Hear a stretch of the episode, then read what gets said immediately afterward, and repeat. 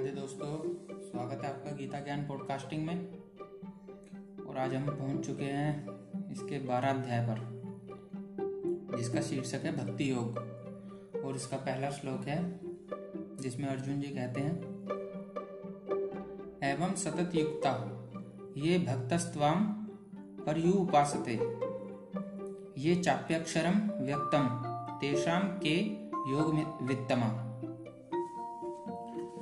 इसका मतलब है दोस्तों, अर्जुन जी ने पूछा, जो आपकी सेवा में सदैव तत्पर रहते हैं या जो अव्यक्त, निर्विशेष ब्रह्म की पूजा करते हैं, इन दोनों में से किसे अधिक पूर्ण माना जाए? इसका तात्पर्य दोस्तों, अब तक कृष्ण साकार, निराकार एवं सर्वव्यापकत्व को समझा चुके हैं और ये सभी प्रकार के भक्तों और योगियों का भी वर्णन कर चुके हैं। सामान्यतया आध्यात्मवादियों को दो श्रेणियों में विभाजित किया जा सकता है, निर्विशेषवादी तथा सगुणवादी। सगुणवादी भक्त अपनी सारी शक्ति से परमेश्वर की सेवा करता है, और निर्विशेषवादी भी कृष्ण की सेवा करता है, किंतु प्रत्यक्ष रूप से ना करके वह अप्रत्यक्ष, निर्विशेष ब्रह्म का ध्यान करता है। इस अध्याय में हम देखेंगे कि परम सत्य की अनुभूति की विभिन्न विधियों में भक्ति योग सर्वोत्कृष्ट है। यदि कोई भगवान का सानिध्य चाहता है तो उसे भक्ति करनी चाहिए। जो लोग भक्ति के द्वारा परमेश्वर की प्रत्यक्ष सेवा करते हैं, वे सगुणवादी कहलाते हैं, और जो लोग निर्विशेष ब्रह्म का ध्यान करते हैं, वे निर्विशेषवादी कहलाते हैं। यहाँ पर अर्जुन पूछता है कि इन दोनों में से कौन श्रेष्ठ है? यद्यपि परम सत्य के साक्षात्कार के अनेक साधन हैं, किंतु इस अध्याय में कृष्ण भक्ति योग को सबों में श्रेष्ठ बताते हैं। यह सर्वाधिक प्रत्यक्ष है और ईश्वर का सानिध्य प्राप्त करने के लिए सबसे सुगम साधन है। भगवत गीता के द्वितीय अध्याय में भगवान ने बताया है कि जीव भौतिक शरीर नहीं है। वह आध्यात्मिक स्फुलिंग है। और परम सत्य परम पूर्ण है। सातवें अध्याय में उन्होंने जीव को परम पूर्ण का अंश बताते हुए पूर्ण पर ही ध्यान दिए, ध्यान लगाने की सलाह दी है। पुनः आठवें अध्याय में उन्होंने कहा है कि जो मनुष्य भौतिक शरीर का त्याग करते हुए कृष्ण का ध्यान करता है, वह कृष्ण के धाम को तुरंत चला जाता है। यही नहीं, छठे अध्याय के अंत में भगवान स्पष्ट कहते हैं कि योगियों में से जो भी अपने अंतकरण में निरंतर कृष्ण का चिंतन करता है वही परम सिद्ध माना जाता है। इस प्रकार प्राय प्रत्येक अध्याय का यही निष्कर्ष है कि मनुष्य को कृष्ण के सगुण रूप के प्रति अनुरक्त होना चाहिए, क्योंकि वही चरम आत्म साक्षात्कार है। इतने पर भी ऐसे लोग हैं जो कृष्ण के साकार रूप के प्रति अनुरक्त नहीं होते। वे दृढ़ता पूर्वक विलग रहते हैं। यहाँ तक कि भगवत गीता की टीका करते हुए भी वे अन्य लोगों को कृष्ण से हटाना चाहते हैं। और उनकी सारी भक्ति निर्विशेष ब्रह्म ज्योति की मोर मोड़ते हैं। वे परम सत्य के उस निराकार रूप का ही ध्यान करना श्रेष्ठ मानते हैं, जो इंद्रियों की पहुँच के परे है तथा अप्रकट है। इस तरह सचमुच में अध्यात्मवादियों की दो श्रेणियाँ हैं। अब अर्जुन यह निश्चित कर लेता, कर लेना चाहता है कि कौन सी विधि सुगम है, और इन दोनों श्रेणियों में से कौन सर्वाधिक पूर्ण है। दूसरे शब्दों में वह अपनी स्थिति स्पष्ट कर लेना चाहता है। क्योंकि वह कृष्ण के सगुण रूप के प्रति अनुरक्त है। वह निराकार ब्रह्मा के प्रति आसक्त नहीं है। वह जान लेना चाहता है कि उसकी स्थिति सुरक्षित तो है। निराकार स्वरूप चाहे इस लोक में हो, चाहे भगवान के परम लोक में हो। ध्यान के लिए समस्या बना रहता है। वास्तव में कोई भी परम सत्य के निराकार रूप को ठीक से चिंतन नहीं कर सकता।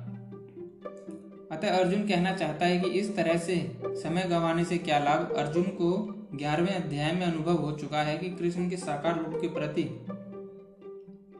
आसक्त होना श्रेष्ठ है, क्योंकि इस तरह वह एक ही समय अन्य सारे रूपों को समझ सकता है और कृष्ण के प्रति उसके प्रेम में किसी प्रकार का व्यवधान नहीं पड़ता। अतः अर्जुन द्वारा कृष्ण से इस महत्वपूर्ण प्रश्न के पूछे जाने से परम सत्य के निराकार तथा साकार स्वरूपों का अंतर स्पष्ट हो जाएगा। दोस्तों, अगला श्लोक है मैया वैश्य, मनो ये माँ नित्य युक्ता उपासते। श्रद्धया स्ते में युक्ततमा मता। इसमें श्री भगवान ने कहा है जो लोग अपने मन को मेरे साकार रूप में एकाग्र करते हैं और अत्यंत श्रद्धा पूर्वक मेरी पूजा करने में सदैव लगे रहते हैं वे मेरे द्वारा परम सिद्ध माने जाते हैं। इसका तात्पर्य कि अर्जुन के प्रश्न का उत्तर देते हुए कृष्ण स्पष्ट करते हैं कि जो व्यक्ति उनके साकार रूप में अपने मन को एकाग्र करता है और जो अत्यंत श्रद्धा तथा निष्ठा पूर्वक उनको पूजता है, उसे योग में परम सिद्ध मानना चाहिए। जो इस प्रकार कृष्ण भावना भावित होता है, उसके लिए कोई भी भौतिक कार्यकलाप नहीं रह जाते। क्योंकि हर कार्य कृष्ण के लिए किया जाता है। शुद्ध भक्त निरंतर कार्यरत रहता है, कभी कीर्तन करता है तो कभी श्रवण करता है। या कृष्ण विषयक कोई पुस्तक पढ़ता है, या कभी कभी प्रसाद तैयार करता है, या बाज़ार से कृष्ण के लिए कुछ मोल लाता है। या कभी मंदिर झाड़ता बुहारता है तो कभी बर्तन धोता है। वह जो कुछ भी करता है, कृष्ण संबंधी कार्यों के अतिरिक्त अन्य किसी कार्य में एक क्षण भी नहीं कमाता ऐसा कार्य पूर्ण समाधि कहलाता है। दोस्तों, अगला श्लोक है। ये त्वक्षर मणि निर्देश्यम व्यक्तम, पर्यु उपासते, सर्वत्र गमी चिंत्यम च कुटस्थमचलम, ध्रुवम। सन्य में इंद्रिय ग्रामम सर्वत्र संबुद्ध ते प्राप्नुवंती मामेव सर्वभूत हिते रता।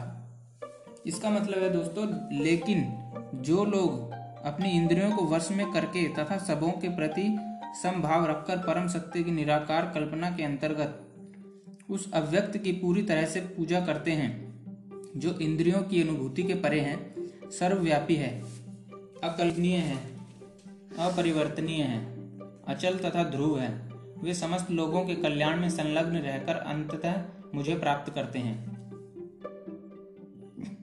इसका तात्पर्य कि जो लोग भगवान कृष्ण की प्रत्यक्ष पूजा न करके अप्रत्यक्ष विधि से उसी उद्देश्य को प्राप्त करने का प्रयत्न करते हैं, वे भी अंततः श्री कृष्ण को प्राप्त होते हैं।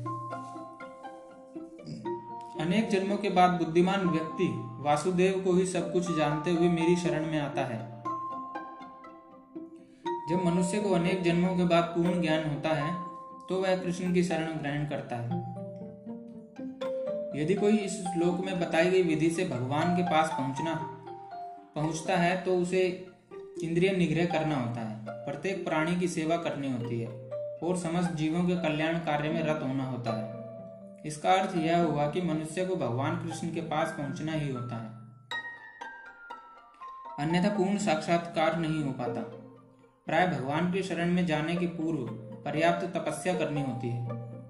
आत्मा के भीतर परमात्मा का दर्शन करने के लिए मनुष्य को देखना, सुनना, स्वाद लेना, कार्य करना आदि इंद्रिय कार्यों को बंद करना होता है। तभी वह यह जान पाता है कि परमात्मा सर्वत्र विद्यमान है। ऐसी अनुभूति होने पर वह किसी जीव से ईर्ष्या नहीं करता। उसे मनुष्य तथा पशु में कोई अंतर नहीं दिखता, क्योंकि वह केवल आत्मा का दर्शन करता है बाह्य आवरण का नहीं। लेकिन सामान्य व्यक्ति के लिए निराकार अनुभूति की यह विधि अत्यंत कठिन सिद्ध होती है। दोस्तों, अगला श्लोक है, क्लेश अधिकतर शाम व्यक्ता व्यक्ता सक्त चेतसाम अव्यक्ता ही गतिर दुखम, देह वृद्धि रव्याप्ते इसका मतलब है, जिन लोगों के मन परमेश्वर के अव्यक्त, निराकार स्वरूप के प्रति आसक्त हैं उनके लिए प्रगति कर पाना अत्यंत कष्टप्रद है। देहधारियों के लिए उस क्षेत्र में प्रगति कर पाना सदैव दुष्कर होता है। इसका तात्पर्य कि अध्यात्मवादियों का समूह, जो परमेश्वर के अचिंत्य, अव्यक्त, निराकार स्वरूप के पथ का अनुसरण करता है, ज्ञान योगी कहलाता है। और जो व्यक्ति भगवान की भक्ति में रत रहकर पूर्ण कृष्ण भावना अमृत में रहते हैं, वे भक्ति योगी कहलाते हैं। यहाँ पर ज्ञान योग तथा भक्ति योग में निश्चित अंतर बताया गया है। ज्ञान योग का पथ यद्यपि मनुष्य को उसी लक्ष्य तक पहुंचाता है, किंतु है अत्यंत कष्टकारक। जबकि भक्ति योग भगवान की प्रत्यक्ष सेवा होने के कारण सुगम है और देहधारी के लिए स्वाभाविक भी है। जीव अनादिकाल से देहधारी है। सैद्धांतिक रूप से उसके लिए यह समझ पाना अत्यंत कठिन है कि वह शरीर नहीं है। अतः भक्ति योगी कृष्ण के विग्रह को पूज्य मानता है। क्योंकि उसके मन में कोई ना कोई शारीरिक बोध होता है, जिसे इस रूप में प्रयुक्त किया जा सकता है। निसंदेह मंदिर में परमेश्वर के स्वरूप की पूजा, मूर्ति पूजा नहीं है।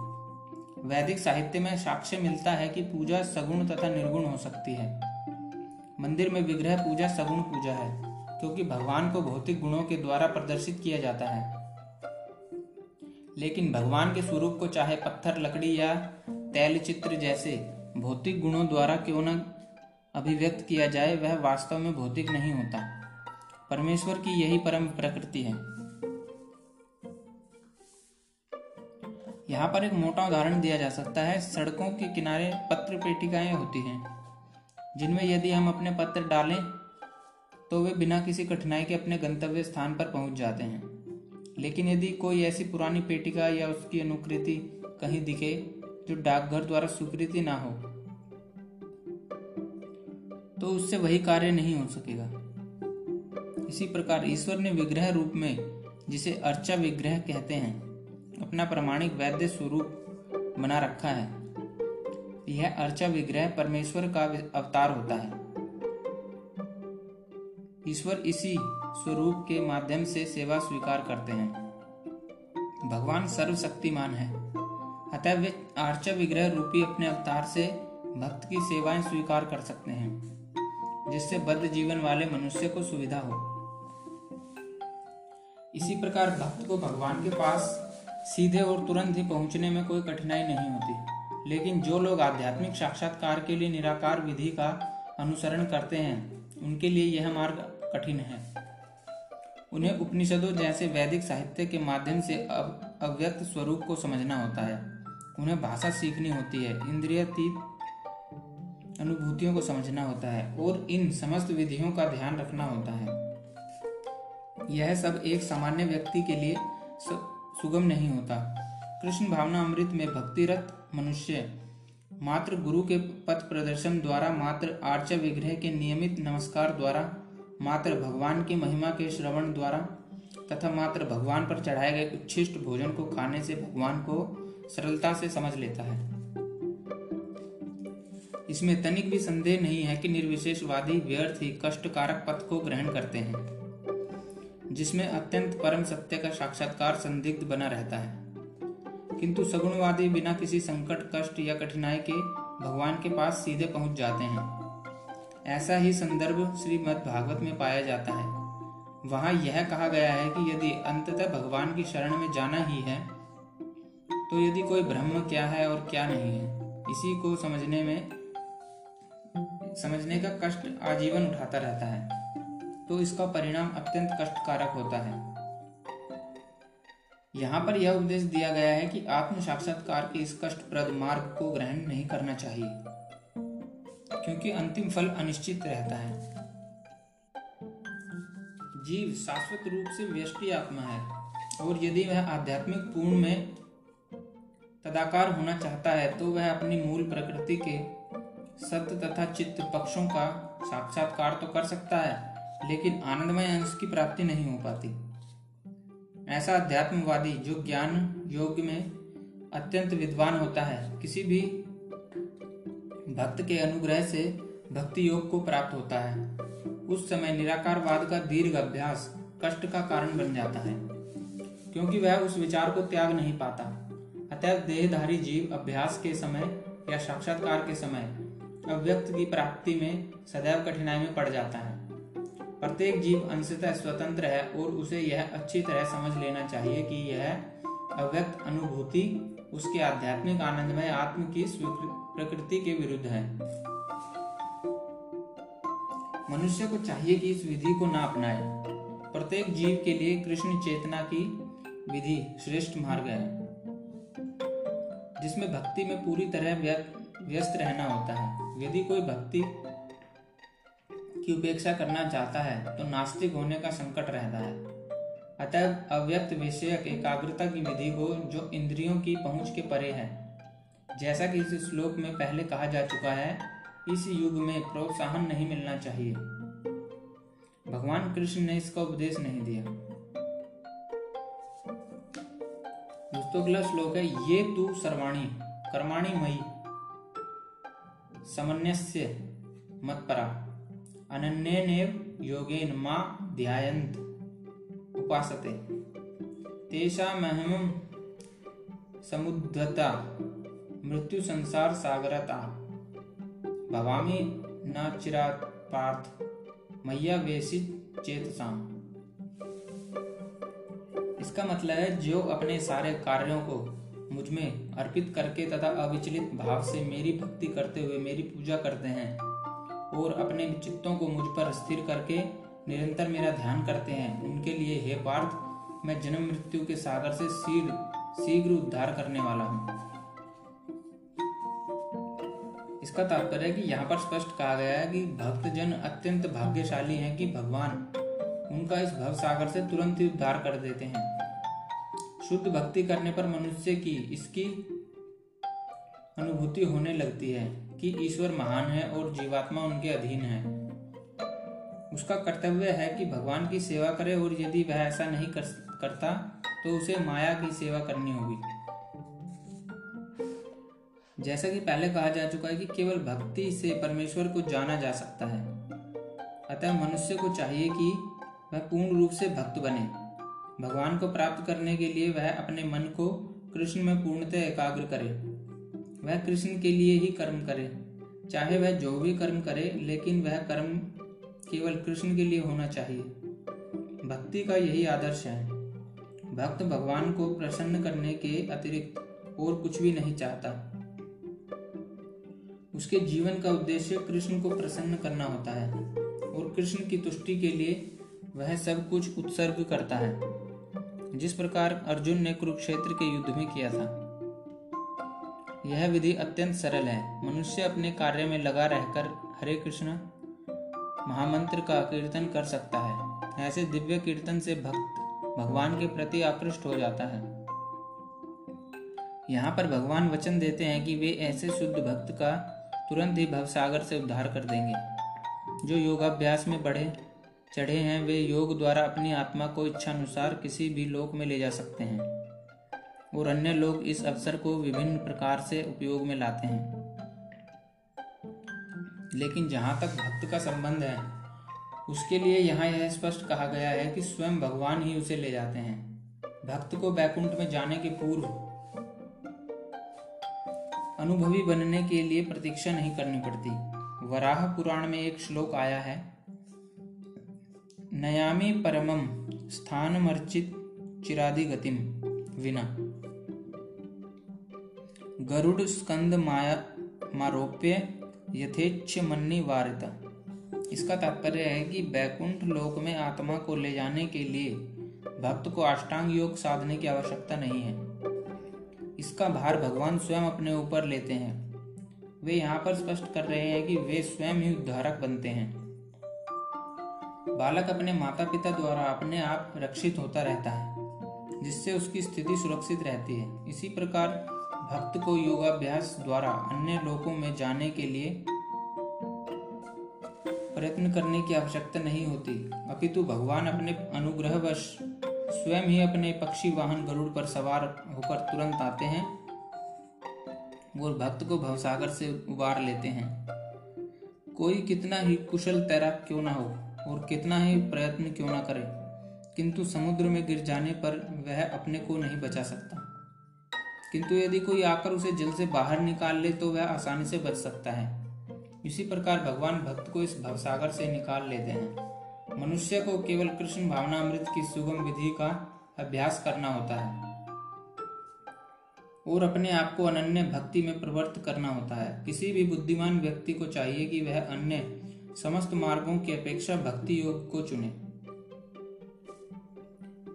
नारायणीय में इसकी पुष्टि इस प्रकार हुई है या वे साधन संपत्ति पुरुषार्थ चतुष्टे, तया विना तदापनोति नरो नारायणस्य। इसका अर्थ है, यह है कि मनुष्य को चाहिए कि वह ना तो सकाम कर्म की विभिन्न विधियों में उलझे, ना ही कोरे चिंतन से ज्ञान का अनुशीलन करें, जो परम भगवान की भक्ति में लीन है। वह उन समस्त लक्ष्यों को प्राप्त करता है। जो अन्य योग विधियों चिंतन अनुष्ठानों यज्ञों दान पुण्यों आदि से प्राप्त होने वाले हैं। भक्ति का यही विशेष वरदान है। केवल कृष्ण के पवित्र नाम हरे राम हरे राम हरे कृष्ण कृष्ण कृष्ण हरे हरे का कीर्तन करने से ही भक्त सरलता तथा सुख पूर्वक परम धाम को पहुँच जा, जाता है।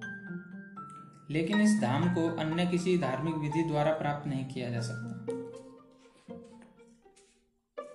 भगवत गीता का निष्कर्ष अठारवे अध्याय में इस प्रकार व्यक्त हुआ है। सर्ववर्धमान परित्यज्य।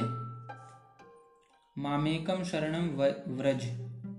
अहम त्वाम सर्व पापेभ्यो मोक्ष्यश्यामि माँ शुच। इसका मतलब है आत्म साक्षात्कार की अन्य समस्त विधियों को त्याग कर केवल कृष्ण भावना अमृत में भक्ति संपन्न करनी चाहिए। इससे जीवन की चरम सिद्धि प्राप्त की जा सकती है। मनुष्य को अपने गत जीवन के पाप कर्मों पर विचार करने की आवश्यकता नहीं रह जाती, क्योंकि उसका उत्तरदायित्व भगवान अपने ऊपर ले लेते हैं। अतः मनुष्य को व्यर्थ या आध्यात्मिक अनुभूति में अपने उद्धार का प्रयत्न नहीं करना चाहिए।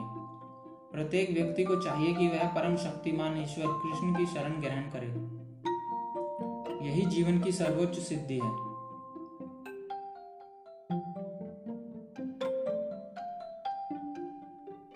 दोस्तों, अगला श्लोक है मैया मन आधस्त आधत्स्व मई बुद्धिम निवेशय।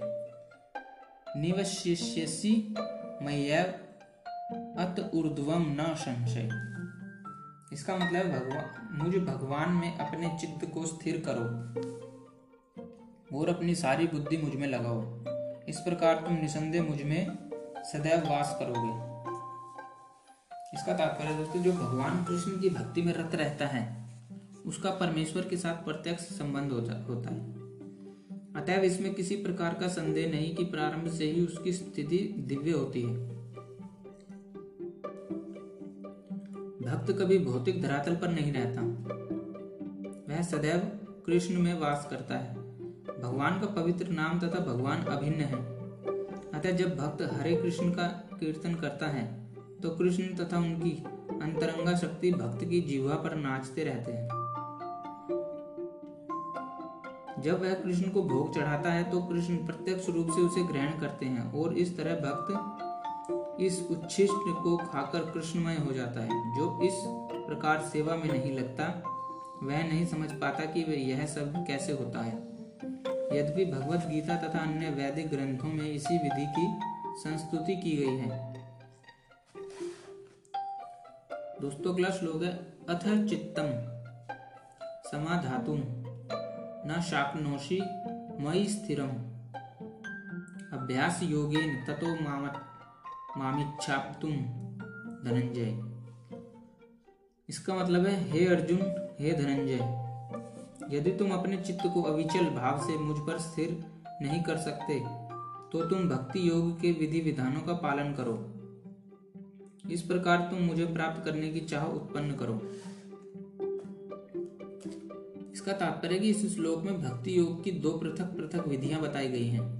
पहली विधि उस पर, उस व्यक्ति पर लागू होती है, जिसने दिव्य प्रेम द्वारा भगवान कृष्ण के प्रति वास्तविक आसक्ति उत्पन्न कर ली है। और दूसरी विधि उसके लिए है, जिसने इस प्रकार से भगवान कृष्ण के प्रति आसक्ति नहीं उत्पन्न की।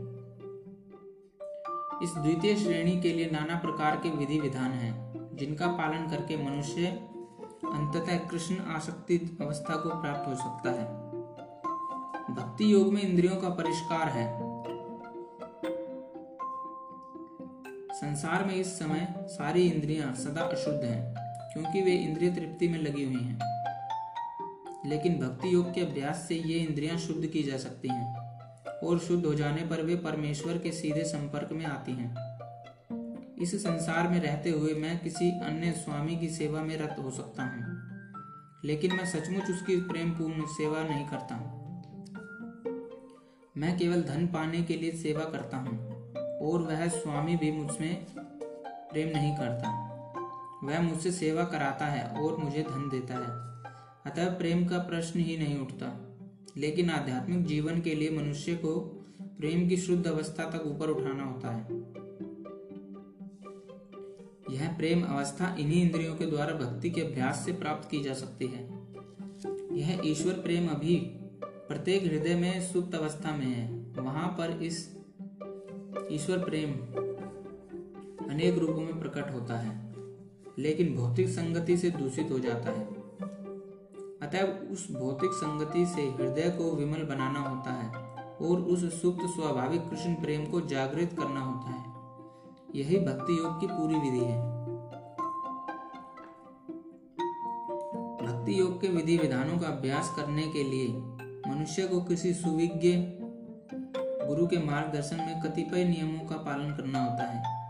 यथा ब्रह्म मुहूर्त में जागना, स्नान करना, मंदिर में जाना तथा प्रार्थना करना। एवं हरे कृष्ण कीर्तन करना। फिर अर्चा विग्रह पर चढ़ाने के लिए फूल चुनना, अर्चा विग्रह पर भोग चढ़ाने के लिए भोजन चुनना, प्रसाद ग्रहण करना आदि। ऐसे अनेक विधि विधान हैं जिनका पालन आवश्यक है।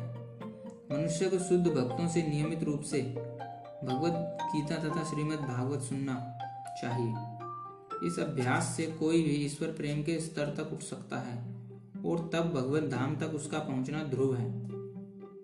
विधि विधानों के अंतर्गत गुरु के आदेशानुसार भक्ति योग का यह अभ्यास करके मनुष्य निश्चय ही भगवत प्रेम की अवस्था को प्राप्त हो सकेगा। दोस्तों, अगला श्लोक है। अभ्यास एप्य समर्थो असि, मत कर्म परमो भव मदर्थम मदर्थमपि कर्माणि। कुर्वन् सिद्धि मवाप्यसि। इसका मतलब है, यदि तुम भक्ति योग के विधि विधानों का भी अभ्यास नहीं कर सकते तो मेरे लिए कर्म करने का प्रयत्न करो, क्योंकि मेरे लिए कर्म करने से तुम पूर्ण अवस्था को प्राप्त होगे। इसका तात्पर्य कि यदि कोई गुरु के निर्देश अनुसार भक्ति योग के विधि विधानों का अभ्यास नहीं भी कर पाता तो भी परमेश्वर के लिए कर्म करके उसे पूर्ण अवस्था प्रदान कराई जा सकती है। यह कर्म किस प्रकार किया जाए? इसकी व्याख्या ग्यारहवें अध्याय के पचपनवें श्लोक में पहले ही की जा चुकी है। मनुष्य में कृष्ण भावना अमृत के प्रचार हेतु सहानुभूति होनी चाहिए। ऐसे अनेक भक्त हैं जो कृष्ण भावना अमृत के प्रचार कार्य में लगे हैं। उन्हें सहायता की आवश्यकता है। अतः भले ही कोई भक्ति योग के विधि विधानों का प्रत्यक्ष रूप से अभ्यास न करे उसे ऐसे कार्यों में सहायता देने का प्रयत्न करना चाहिए। प्रत्येक प्रकार के प्रयास में भूमि, पूंजी, संगठन तथा श्रम की आवश्यकता होती है। जिस प्रकार किसी भी व्यापार में रहने के लिए स्थान, उपयोग के लिए कुछ पूंजी, कुछ श्रम तथा विस्तार करने के लिए कुछ संगठन चाहिए, उसी प्रकार कृष्ण सेवा के लिए भी इनकी आवश्यकता होती है। अंतर केवल इतना ही होता है कि भौतिकवाद में मनुष्य इंद्रिय तृप्ति के लिए सारा कार्य करता है, लेकिन यही कार्य कृष्ण की तुष्टि के लिए किया जा सकता है। यही दिव्य कार्य है। यदि किसी के पास पर्याप्त धन है तो वह कृष्ण भावना अमृत के प्रचार के लिए कोई कार्यालय अथवा मंदिर निर्मित कराने में सहायता कर सकता है, अथवा वह प्रकाशन में सहायता पहुँचा सकता है। कर्म के विविध क्षेत्र हैं, और मनुष्य को ऐसे कर्मों में रुचि लेनी चाहिए यदि कोई अपने कर्मों के फल को नहीं त्याग सकता तो कम से कम उसका कुछ प्रतिशत कृष्ण भावना अमृत के प्रचार में तो लगा सक, लगा ही सकता है। इस प्रकार कृष्ण भावना अमृत की दिशा में स्वेच्छा से सेवा करने से व्यक्ति भगवत प्रेम की उच्चतर अवस्था को प्राप्त हो सकेगा जहाँ उसे पूर्णता प्राप्त हो सकेगी।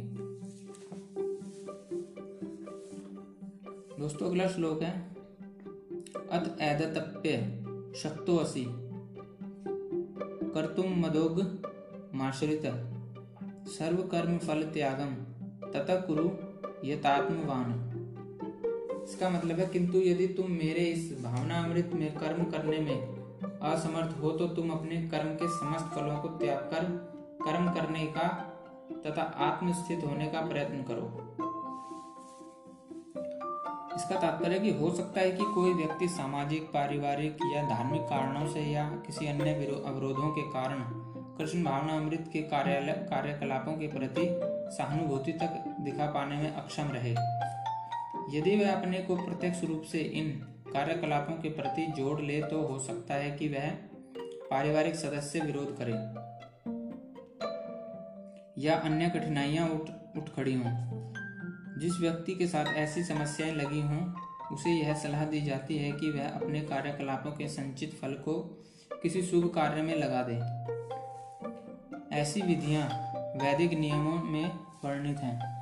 ऐसे अनेक यज्ञों तथा पुण्य कार्यों अथवा विशेष कार्यों के वर्णन हुए हैं, जिनमें अपने पिछले कार्यों के फलों को प्रयुक्त किया जा सकता है। इससे मनुष्य धीरे धीरे ज्ञान के स्तर तक उठता है। ऐसा भी पाया गया है कि कृष्ण भावना अमृत के कार्यकलापों में रुचि न रहने पर भी जब मनुष्य किसी अस्पताल या किसी सामाजिक संस्था को दान देता है तो वह अपने कार्यकलापों की गाढ़ी कमाई का परित्याग करता है। यहाँ पर इसकी भी संस्तुति की गई है, क्योंकि अपने कार्यकलापों के फल के परित्याग के अभ्यास से मनुष्य क्रमश अपने मन को स्वच्छ बनाता है और उस विमल मन स्थिति में वह कृष्ण भावना अमृत को समझने में समर्थ होता है। कृष्ण भावना अमृत किसी अन्य अनुभव पर आश्रित नहीं होता। क्योंकि कृष्ण भावना अमृत स्वयं मन को विमल बनाने वाला है। किंतु यदि कृष्ण भावना अमृत को स्वीकार करने में किसी प्रकार का विरोध हो तो मनुष्य को चाहिए कि अपने कर्म फल का परित्याग करने का प्रयत्न करें। ऐसी दशा में समाज सेवा, समुदाय सेवा, राष्ट्रीय सेवा, देश के लिए उत्सर्ग आदि कार्य स्वीकार किए जा सकते हैं। जिससे एक दिन मनुष्य भगवान की शुद्ध भक्ति को प्राप्त हो सके। भगवत गीता में ही कहा गया है यत प्रवृत्ति भूता नाम यदि कोई परम कारण के लिए उत्सर्ग करना चाहे तो भले ही वह यह न जाने कि वह परम कारण कृष्ण है। फिर भी वह क्रमश यज्ञ विधि से समझ जाएगा कि वह परम कारण कृष्ण ही है। दोस्तों, अगला श्लोक है, श्रेय ही ज्ञानम। भया साज्ञानम अध्यज्ञानम विशिष्यते। ध्यानत कर्म फल त्याग अस्त्यागाच्य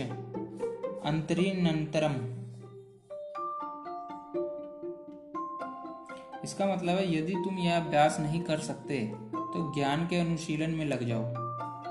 लेकिन ज्ञान से श्रेष्ठ ध्यान है। और ध्यान से भी श्रेष्ठ है कर्म फलों का परित्याग। क्योंकि ऐसे त्याग से मनुष्य को मन शांति प्राप्त हो सकती है। जैसा कि पिछले श्लोकों में बताया गया है, भक्ति के दो प्रकार हैं, विधि विधानों से पूर्ण तथा भगवत प्रेम की आसक्ति से पूर्ण। किंतु जो लोग कृष्ण भावना अमृत के नियमों का पालन नहीं कर सकते, उनके लिए ज्ञान का अनुशीलन करना श्रेष्ठ है, क्योंकि ज्ञान से मनुष्य अपनी वास्तविक स्थिति को समझने में समर्थ होता है। यही ज्ञान क्रमश ध्यान तक पहुँचाने वाला है। और ध्यान से क्रमश परमेश्वर को समझा जा सकता है। ऐसी भी विधियाँ हैं जिनमें मनुष्य अपने को परम ब्रह्म मान बैठता है। और यदि कोई भक्ति करने में असमर्थ है तो ऐसा ध्यान भी अच्छा है। यदि कोई इस प्रकार से ध्यान नहीं कर सकता तो वैदिक साहित्य में ब्राह्मणों, क्षत्रियों, वैश्यों तथा शूद्रों के लिए कतिपय कर्तव्यों का आदेश है, जिसे हम भगवत गीता के अंतिम अध्याय में देखेंगे। लेकिन प्रत्येक दशा में मनुष्य को अपने कर्म फल का त्याग करना होगा, जिसका अर्थ है कर्म फल को किसी अच्छे कार्य में लगाना। संक्षिप्त सर्वोच्च लक्ष्य। भगवान तक पहुँचने की दो विधियाँ हैं। एक विधि है क्रमिक विकास की और दूसरी प्रत्यक्ष विधि। कृष्ण भावना अमृत में भक्ति प्रत्यक्ष विधि है। अन्य विधि में कर्मों के फल का त्याग करना होता है। तभी मनुष्य ज्ञान की अवस्था को प्राप्त होता है। उसके बाद ध्यान की अवस्था तथा फिर परमात्मा के बोध की अवस्था और अंत में भगवान की अवस्था आ जाती है। मनुष्य चाहे तो एक एक पग करके आगे बढ़ने की विधि अपना सकता है या प्रत्यक्ष विधि ग्रहण कर सकता है, लेकिन प्रत्यक्ष विधि हर एक के लिए संभव नहीं है। अतः अप्रत्यक्ष विधि भी अच्छी है, लेकिन यहाँ यह समझ लेना होगा कि अर्जुन के लिए अप्रत्यक्ष विधि नहीं सुझाई गई। क्योंकि वह पहले से परमेश्वर के प्रति प्रेम भक्ति की अवस्था को प्राप्त था। यह तो उन लोगों के लिए है जो इस अवस्था को प्राप्त नहीं है। उनके लिए तो त्याग, ज्ञान, ध्यान तथा परमात्मा एवं ब्रह्मा की अनुभूति की क्रमिक विधि ही पालनीय है। लेकिन जहाँ तक भगवत गीता का संबंध है, उसमें तो प्रत्यक्ष विधि पर ही बल है। प्रत्येक व्यक्ति को प्रत्यक्ष विधि ग्रहण करने तथा भगवान श्री कृष्ण की शरण में जाने की सलाह दी जाती है। दोस्तों अगला श्लोक है।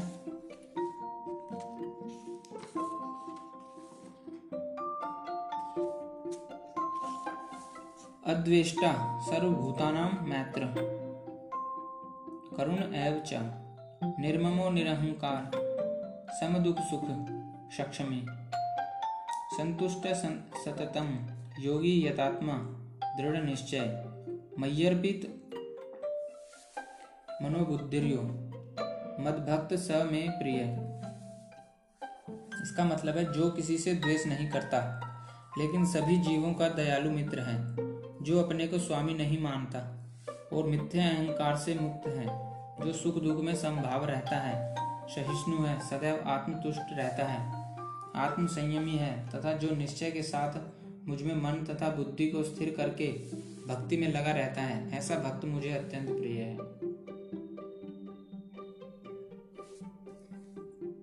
इसका तात्पर्य है कि शुद्ध भक्ति पर पुनः आकर भगवान इन दोनों श्लोकों में शुद्ध भक्त के दिव्य गुणों का वर्णन कर रहे हैं। शुद्ध भक्त किसी भी परिस्थिति में विचलित नहीं होता। ना ही वह किसी के प्रति ईर्ष्यालु होता है, ना वह अपने शत्रु का शत्रु बनता है। वह तो सोचता है, यह व्यक्ति मेरे विगत दुष्कर्मों के कारण मेरा शत्रु बना हुआ है। अतः वह विरोध करने की अपेक्षा कष्ट करना, कष्ट सहना अच्छा है। श्रीमद भागवत में कहा गया है तत्ते अनुकंपा, सुसमीक्षमाणो भुंजान एवात्म कृतम विपाकम। इसका मतलब है, जब भी कोई भक्त मुसीबत में पड़ता है तो वह सोचता है कि भगवान की मेरे ऊपर कृपा ही है। मुझे अपने विगत दुष्कर्मों के अनुसार इससे कहीं अधिक कष्ट भोगना चाहिए था। यह तो भगवत कृपा है कि मुझे मिलने वाला पूरा दंड नहीं मिल रहा है। भगवत कृपा से थोड़ा ही दंड मिल रहा है। अतः अनेक कष्टपूर्ण परिस्थितियों में भी वह सदैव शांत तथा धीर बना रहता है। भक्त सदैव प्रत्येक प्राणी पर यहाँ तक कि अपने शत्रु पर भी दयालु होता है। निर्मम का अर्थ है यह है कि भक्त शारीरिक कष्टों को प्रधानता नहीं प्रदान करता, क्योंकि वह अच्छी तरह जानता है कि वह भौतिक शरीर नहीं है। वह अपने को शरीर नहीं मानता है, अतः वह मिथ्या अहंकार के बोध से मुक्त रहता है और सुख तथा दुख में समभाव रखता है। वह सहिष्णु होता है और भगवत कृपा से जो कुछ प्राप्त होता है उसी से संतुष्ट रहता है। वह ऐसी वस्तु को प्राप्त करने का प्रयास नहीं करता जो कठिनाई से मिले। अतः वह सदैव प्रसन्नचित रहता है। वह पूर्ण योगी होता है क्योंकि वह अपने गुरु के आदेशों पर अटल रहता है और उसकी इंद्रियाँ वश में रहती हैं। अतः वह दृढ़ निश्चय होता है। वह झूठे तर्कों से विचलित नहीं होता, क्योंकि उसे कोई भक्ति के दृढ़ संकल्प से हटा नहीं सकता। वह पूर्णतः अवगत रहता है कि कृष्ण उसके शाश्वत प्रभु हैं, अतः कोई भी उसे विचलित नहीं कर सकता। इन समस्त गुणों के फलस्वरूप वह अपने मन तथा बुद्धि को पूर्णतः परमेश्वर पर स्थिर करने में समर्थ होता है। भक्ति का ऐसा आदर्श अत्यंत दुर्लभ है लेकिन भक्त भक्ति के विधि विधानों का पालन करते हुए उसी अवस्था में स्थित रहता है और फिर भगवान कर, कहते हैं कि ऐसा भक्त उन्हें अति प्रिय है क्योंकि भगवान उसकी कृष्ण भावना से युक्त कार्यकलापों से सदैव प्रसन्न रहते हैं। दोस्तों, अगला श्लोक है, यस्मान उद्विजते लोको लोकान्नोद्विजते च ये। हर्षाम हर्षभ, यो देगो मुक्तो। यह स च में प्रिय। इसका मतलब है, जिससे किसी को कष्ट नहीं पहुँचता तथा जो अन्य किसी के द्वारा विचलित नहीं किया जाता, जो सुख दुख में, भय तथा चिंतन में संभाव रहता है, वह मुझे अत्यंत प्रिय है। इसका तात्पर्य श्लोक में भक्त के कुछ अन्य गुणों का वर्णन हुआ है। ऐसे भक्त द्वारा कोई व्यक्ति कष्ट, चिंता, भय या असंतोष को प्राप्त नहीं होता, क्योंकि भक्त सबों पर दयालु होता है। अतः वह ऐसा कार्य नहीं करता, जिससे किसी को चिंता हो। साथ ही यदि अन्य लोग भक्त को चिंता में डालने चाहते हैं तो वह विचलित नहीं होता। यह भगवत कृपा ही है कि वह किसी बाह्य उपद्रव से क्षुब्ध नहीं होता। वास्तव में सदैव कृष्ण भावना अमृत में लीन रहने तथा भक्ति में रत रहने के कारण ही ऐसे भौतिक उपद्रव भक्त को विचलित नहीं कर पाते। सामान्य रूप से विषय व्यक्ति अपने शरीर तथा इंद्रिय तृप्ति के लिए किसी वस्तु को पाकर अत्यंत प्रसन्न होता है। लेकिन जब वह देखता है कि अन्यों के पास इंद्रिय तृप्ति के लिए ऐसी वस्तु है, जो उसके पास नहीं है तो वह दुख तथा ईर्ष्या से पूर्ण हो जाता है। जब वह अपने शत्रु से बदले की शंका करता है तो वह भयभीत रहता है। और जब वह कुछ भी करने में सफल नहीं होता तो निराशा हो जाता है। ऐसा भक्त जो इन समस्त उपद्रवों से परे होता है, कृष्ण को अत्यंत प्रिय रहता है।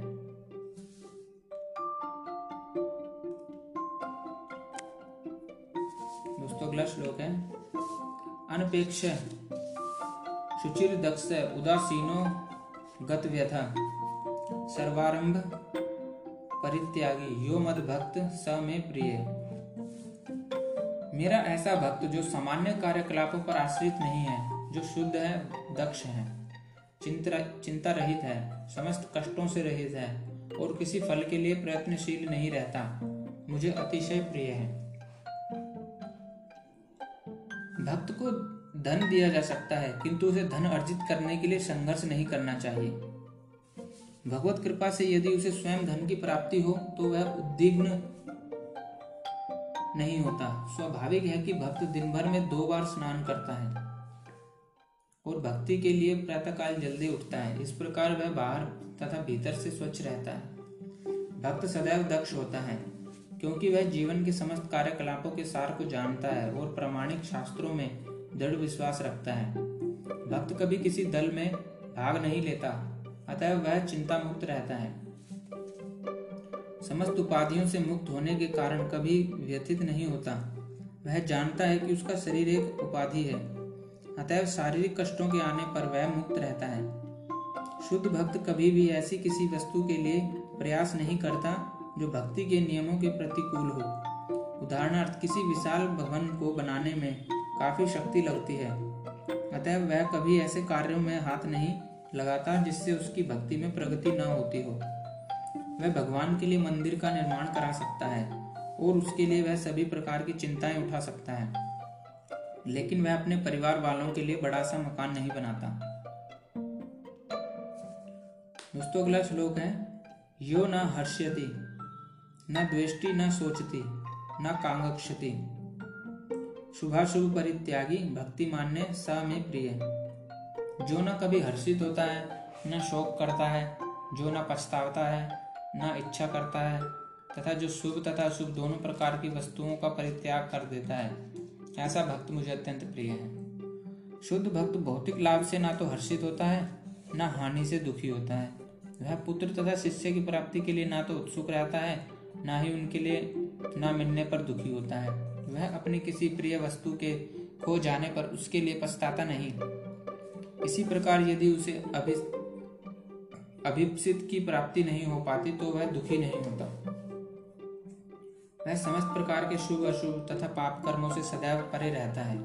वह परमेश्वर की प्रसन्नता के लिए बड़ी से बड़ी विपत्ति सहने को तैयार रहता है।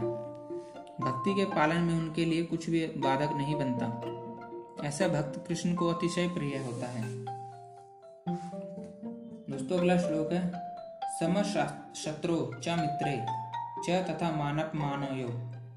शीतोषण सुखद दुखेशु समसंग विवर्जिता। तुल्य निंदास्तु तिरमोनी। संतुष्टो येन केनचित। अनिकेत स्थिरमतिर भक्ति मामने। प्रियो नर। जो मित्र तथा शत्रुओं के लिए समान है, जो मान तथा अपमान शीत तथा गर्मी, सुख तथा दुख, यश तथा अपयश में संभाव रहता है, जो दूषित संगति से सदैव मुक्त रहता है, जो सदैव मौन और किसी भी वस्तु से संतुष्ट रहता है, जो किसी प्रकार के घर बार की परवाह नहीं करता, जो ज्ञान में दृढ़ है और जो भक्ति में संलग्न है, ऐसा पुरुष मुझे अत्यंत प्रिय है। भक्ति सदैव कुसंगति से दूर रहता है। मानव समाज का यह स्वभाव है कि कभी किसी की प्रशंसा की जाती है तो कभी उसकी किसी की निंदा। लेकिन भक्त कृत्रिम यश तथा पेश दुख तथा सुख दुख से ऊपर उठा हुआ होता है। वह अत्यंत धैर्यवान होता है। वह कृष्ण कथा के अतिरिक्त कुछ भी नहीं बोलता, अतः उसे मोनी कहा जाता है। मोनी का अर्थ यह नहीं कि वह कुछ बोले नहीं अपितु यह है कि वह अनर्गल अलाप न करे। मनुष्य को आवश्यकता पर बोलना चाहिए और भक्त के लिए सर्वाधिक अनिवार्य वाणी तो भगवान के लिए बोलना है। भक्त समस्त परिस्थितियों में सुखी रहता है। कभी उसे स्वादिष्ट भोजन मिलता है तो कभी नहीं, किंतु वह संतुष्ट रहता है। वह आवास की सुविधा की चिंता नहीं करता, वह कभी पेड़ के नीचे रह सकता है। तो कभी अत्यंत उच्च प्रसाद में, किंतु वह इनमें से किसी के प्रति आसक्त नहीं रहता। वह स्थिर कहलाता है क्योंकि वह अपने संकल्प तथा ज्ञान में दृढ़ होता है। भले ही भक्त के लक्षणों की कुछ पुनरावृत्ति हुई हो लेकिन यह इस बात पर बल देने के लिए है कि भक्त को ये सारे गुण अर्जित करने चाहिए। सदगुणों के बिना कोई शुद्ध भक्ति न, भक्त नहीं बन सकता। हरा व भक्त कुतो महत गुणा जो भक्त नहीं है उसमें सदगुण नहीं होता। जो भक्त कहलाना चाहता है, उसे सदगुणों का विकास करना चाहिए। यह अवश्य है कि उसे इन गुणों के लिए अलग से ब्राह्म बाह्य प्रयास नहीं करना पड़ता। अपितु कृष्ण भावना अमृत तथा भक्ति में संलग्न रहने के कारण उसमें ये गुण स्वतः ही विकसित हो जाते हैं। दोस्तों, अगला श्लोक है, ये तू धर्मात्म धर्मामृत मिदम यथोक्तम पर्युपासते। श्रद्धाना मत परमा, भक्तस्ते अतीव, में प्रिया।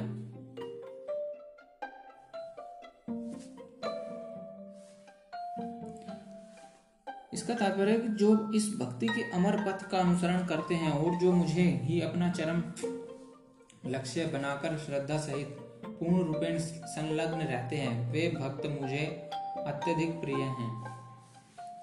इस अध्याय में दूसरे श्लोक से अंतिम श्लोक तक मैया वैश्य मनो ये माम। से लेकर ये तो धर्मामृतम इदम। तक भगवान ने अपने पा, अपने पास तक पहुँचने की दिव्य सेवा की विधियों की व्याख्या की है। ऐसी विधियाँ उन्हें अत्यंत प्रिय हैं और इनमें लगे हुए व्यक्तियों को वे स्वीकार कर लेते हैं। अर्जुन ने यह प्रश्न उठाया था कि जो जो निराकार ब्रह्म के पथ में लगा है वह श्रेष्ठ है या जो साकार भगवान की सेवा में? भगवान ने इसका स्पष्ट उत्तर दिया है कि आत्म साक्षात्कार की समस्त विधियों में भगवान की भक्ति निसंदेह सर्वश्रेष्ठ है। दूसरे शब्दों में इस अध्याय में यह निर्णय दिया जाता है कि सुसंगति से मनुष्य में भक्ति के प्रति आसक्ति उत्पन्न होती है, जिससे वह प्रामाणिक गुरु बनता है। और तब तक वह उसे श्रद्धा, आसक्ति तथा भक्ति के साथ सुनता है, कीर्तन करता है और भक्ति की विधि विधानों का पालन करने लगा रहता है। इस तरह वह भगवान की दिव्य सेवा में तत्पर हो जाता है। इस अध्याय में इस मार्ग की संस्तुति की गई है। अतः इसमें कोई संदेह नहीं रह जाता कि भगवत प्राप्ति के लिए भक्ति ही आत्म साक्षात्कार का परम मार्ग है। इस अध्याय में परम सत्य की जो निराकार धारणा वर्णित है, उसकी संस्तुति उस समय तक के लिए की गई है जब तक मनुष्य आत्म साक्षात्कार के लिए अपने आप को समर्पित नहीं कर देता। दूसरे शब्दों में, जब तक उसे शुद्ध भक्त की संगति करने का अवसर प्राप्त नहीं होता, तब तक निराकार की धारणा लाभप्रद हो सकती है। परम सत्य की निराकार धारणा में मनुष्य कर्म फल के बिना कर्म करता है और आत्मा तथा पदार्थ का ज्ञान प्राप्त करने के लिए ध्यान करता है। यह तब तक आवश्यक है जब तक शुद्ध भक्त की संगति प्राप्त ना हो। सौभाग्यवश यदि कोई शुद्ध भक्ति में सीधे कृष्ण भावना अमृत में लगना चाहता है तो उसे आत्म साक्षात्कार के इतने सोपान पार नहीं करने होते। हृदय ग्राही भगवत गीता के बीच छह अध्यायों में जिस प्रकार भक्ति का वर्णन हुआ है, वह अत्यंत हृदय ग्राही है। किसी को जीवन निर्वाह के लिए वस्तुओं की चिंता नहीं करनी होती, क्योंकि भगवत कृपा से सारी वस्तुएँ स्वतः सुलभ होती हैं। दोस्तों, इसी प्रकार श्रीमद् भगवत गीता के बारहवें अध्याय भक्ति योग का वेदांत तात्पर्यपूर्ण हो। राधे राधे दोस्तों।